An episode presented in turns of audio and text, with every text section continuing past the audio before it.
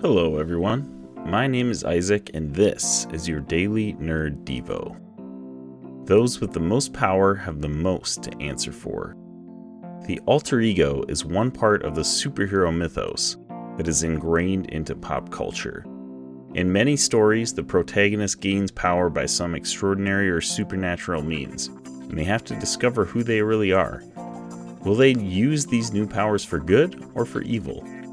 It's a natural struggle that even we non-powered people deal with on a daily basis.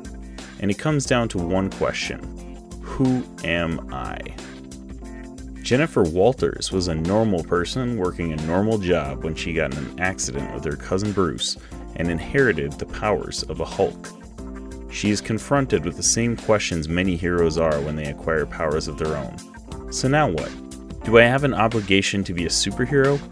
Do I need to drop everything I'm doing and start helping people? What about my normal life, which I was doing just fine in? Jennifer continues to insist that she is the same person and just wants to get back to doing the things she was doing before, but it seems that ship has sailed. Throughout the series She-Hulk Attorney at Law, Jennifer is faced with somewhat of a crisis. She's starting to like who she is as She-Hulk.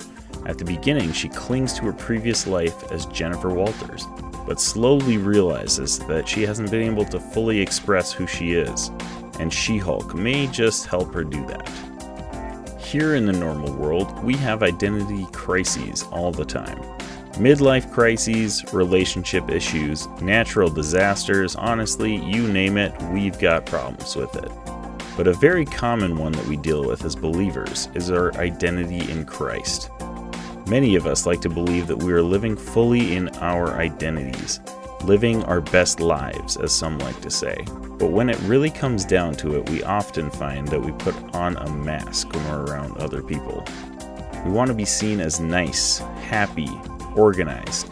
Sometimes we are, but we act one way around some people and another when we're at home by ourselves. Sometimes that mask we put on in public can hide what we believe about Jesus, and others may not see that we are living for Christ. 2 Corinthians 5:17 says, "Therefore, if anyone is in Christ, he is a new creation. The old has passed away. Behold, the new has come." Jennifer Walters had to embrace She-Hulk into her life to come to terms with her new identity, much like we have to include Christ in every aspect of our lives to truly become who we are. If we try to keep that separate, we hold on to the old. Christ brings the new, so we need to follow him and let go of our past selves. So here's my challenge for you today. Leave the mask at home.